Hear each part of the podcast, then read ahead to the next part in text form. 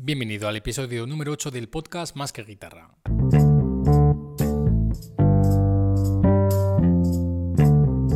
Hola, ¿qué tal? Soy Jorge de clasesguitarraonline.com y hoy vengo en este nuevo episodio del podcast a hablarte brevemente de la historia de la guitarra flamenca. Ya sabes, el flamenco a mí me encanta y aunque solo soy un aficionado, espero que a ti también, ¿vale? Porque es una música que me apasiona.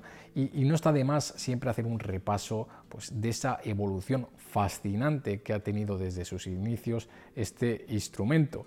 Eh, hoy voy a hablar de algunos de los guitarristas más importantes a lo largo de su historia. Obviamente, mm, y aquí hago el típico disclaimer, es que voy a simplemente nombrar algunos de los más importantes para que tengas una pequeña referencia, especialmente si eh, no estás metido en el mundo de la guitarra flamenca. Si estás metido en el mundo de la guitarra flamenca, pues, pues esto te sobra porque estoy seguro que conoces a todos ellos. Pero bueno, sobre todo como introducción puede ser interesante. Entonces te voy a comentar algunos de los más destacados a lo largo de la historia y me vas a perdonar porque obviamente pues lo que te digo es simplemente unos pocos.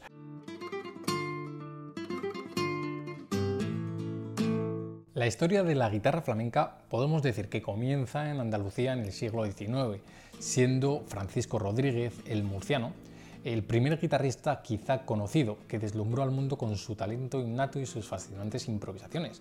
A medida que poco a poco los cafés cantantes se extendían por Andalucía, la guitarra flamenca fue adquiriendo protagonismo en el mundo del cante y el baile.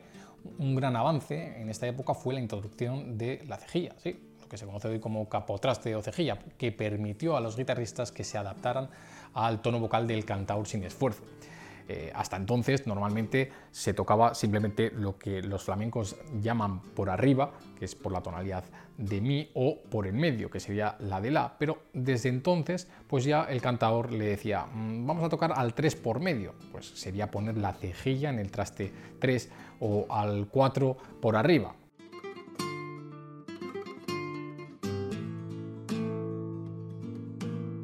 Y en esta época de los cafés cantantes tenemos a, dos guitarristas muy emblemáticos que fueron el maestro Patiño, eh, José Patiño González, y Francisco Sánchez Cantero, o conocido como Paco el Barbero, que desplegaron su arte acompañando a cantaores famosos como Silverio Fraconetti y contribuyeron a la evolución técnica de la guitarra flamenca. Pero no fue hasta el siglo digamos, cuando se produjo esa profesionalización de la guitarra flamenca de la mano de figuras como Paco de Lucena o Ramón Montoya. Sin duda este último, Ramón Montoya, fue eh, eh, el, padre de, el padre de la guitarra flamenca y quien nos dejó un legado invaluable en el desarrollo de este instrumento.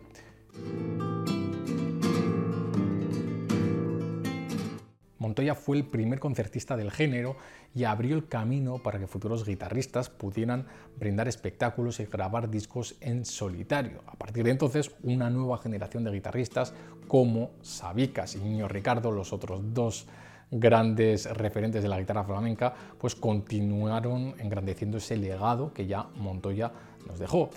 Eh, Sabicas, eh, exiliado en América, se convirtió en un referente internacional, mientras que el niño Ricardo se erigió como modelo para las siguientes mm, generaciones. En esta nueva generación de guitarristas fue la que llevó el flamenco a teatros de todo el mundo y exploró fusiones con otros, otros estilos musicales y siempre con la esencia del flamenco. En esta época destacó también el gran Manolo Sanlúcar, que lamentablemente falleció el año pasado y que tenía una musicalidad excepcional. Era un auténtico virtuoso y estudioso de la guitarra flamenca y destacó también por sus grandes creaciones musicales en las que fusionaba el flamenco y lo clásico en una especie de sinfonismo flamenco. Eh, y también eh, destaca el gran Víctor Monge Serranito, que nació en Madrid en 1942 y que sorprende a todos por su técnica, por su talento y por su personalidad.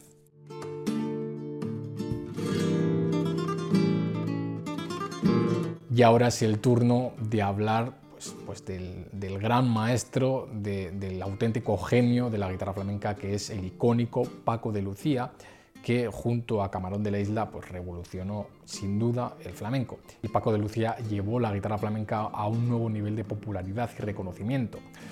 eh, fusionando el flamenco, colaborando con guitarristas de jazz, introduciendo nuevos instrumentos como el cajón, el bajo eléctrico o la flauta.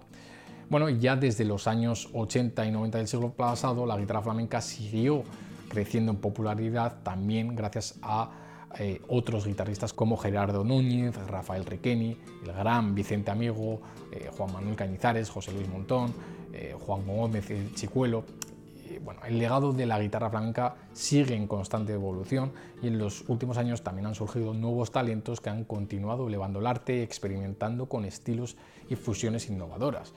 El siglo XXI es el siglo de guitarristas también como Tomatito, Moraito Chico, eh, que han dejado una, marca en la historia de la guitarra flamenca y siguen dejando eh, huella.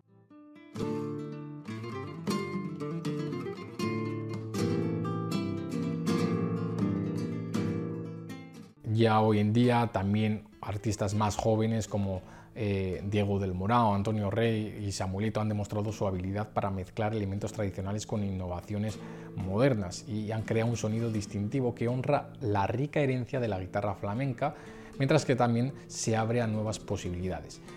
Eh, actualmente la guitarra flamenca también ha encontrado su lugar en la educación musical reglada y se ha incluido en muchos conservatorios como eh, una especialidad de guitarra flamenca, tanto en el grado profesional como digamos, en lo que es la carrera, en el grado superior.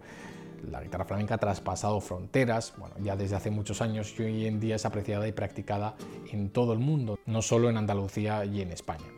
En resumen, que la guitarra flamenca ha experimentado una evolución fascinante a lo largo de su historia, desde sus humildes comienzos en Andalucía hasta su estatus actual como un arte reconocido y apreciado en todo el mundo, con el apoyo de una nueva generación de guitarristas talentosos y apasionados que no cabe duda de que el futuro de la guitarra flamenca es muy prometedor y emocionante. Espero que te haya gustado este breve resumen de la historia de la guitarra flamenca, hablando de algunos de sus guitarristas más emblemáticos. Obviamente hay muchísimos, muchísimos más y eh, simplemente pues, he querido renombrar o marcar alguno de ellos para tener una pequeña referencia sobre todo a aquel que no esté metido en el mundo de la guitarra flamenca y quiera adentrarse. Lo mejor pues, siempre es escuchar eh, pues, eh, a estos guitarristas y escuchar la tradición y también escuchar a grandes guitarristas de ahora, pues como puede ser, ya he comentado, eh, Vicente Amigo o Diego del Morao, por ejemplo.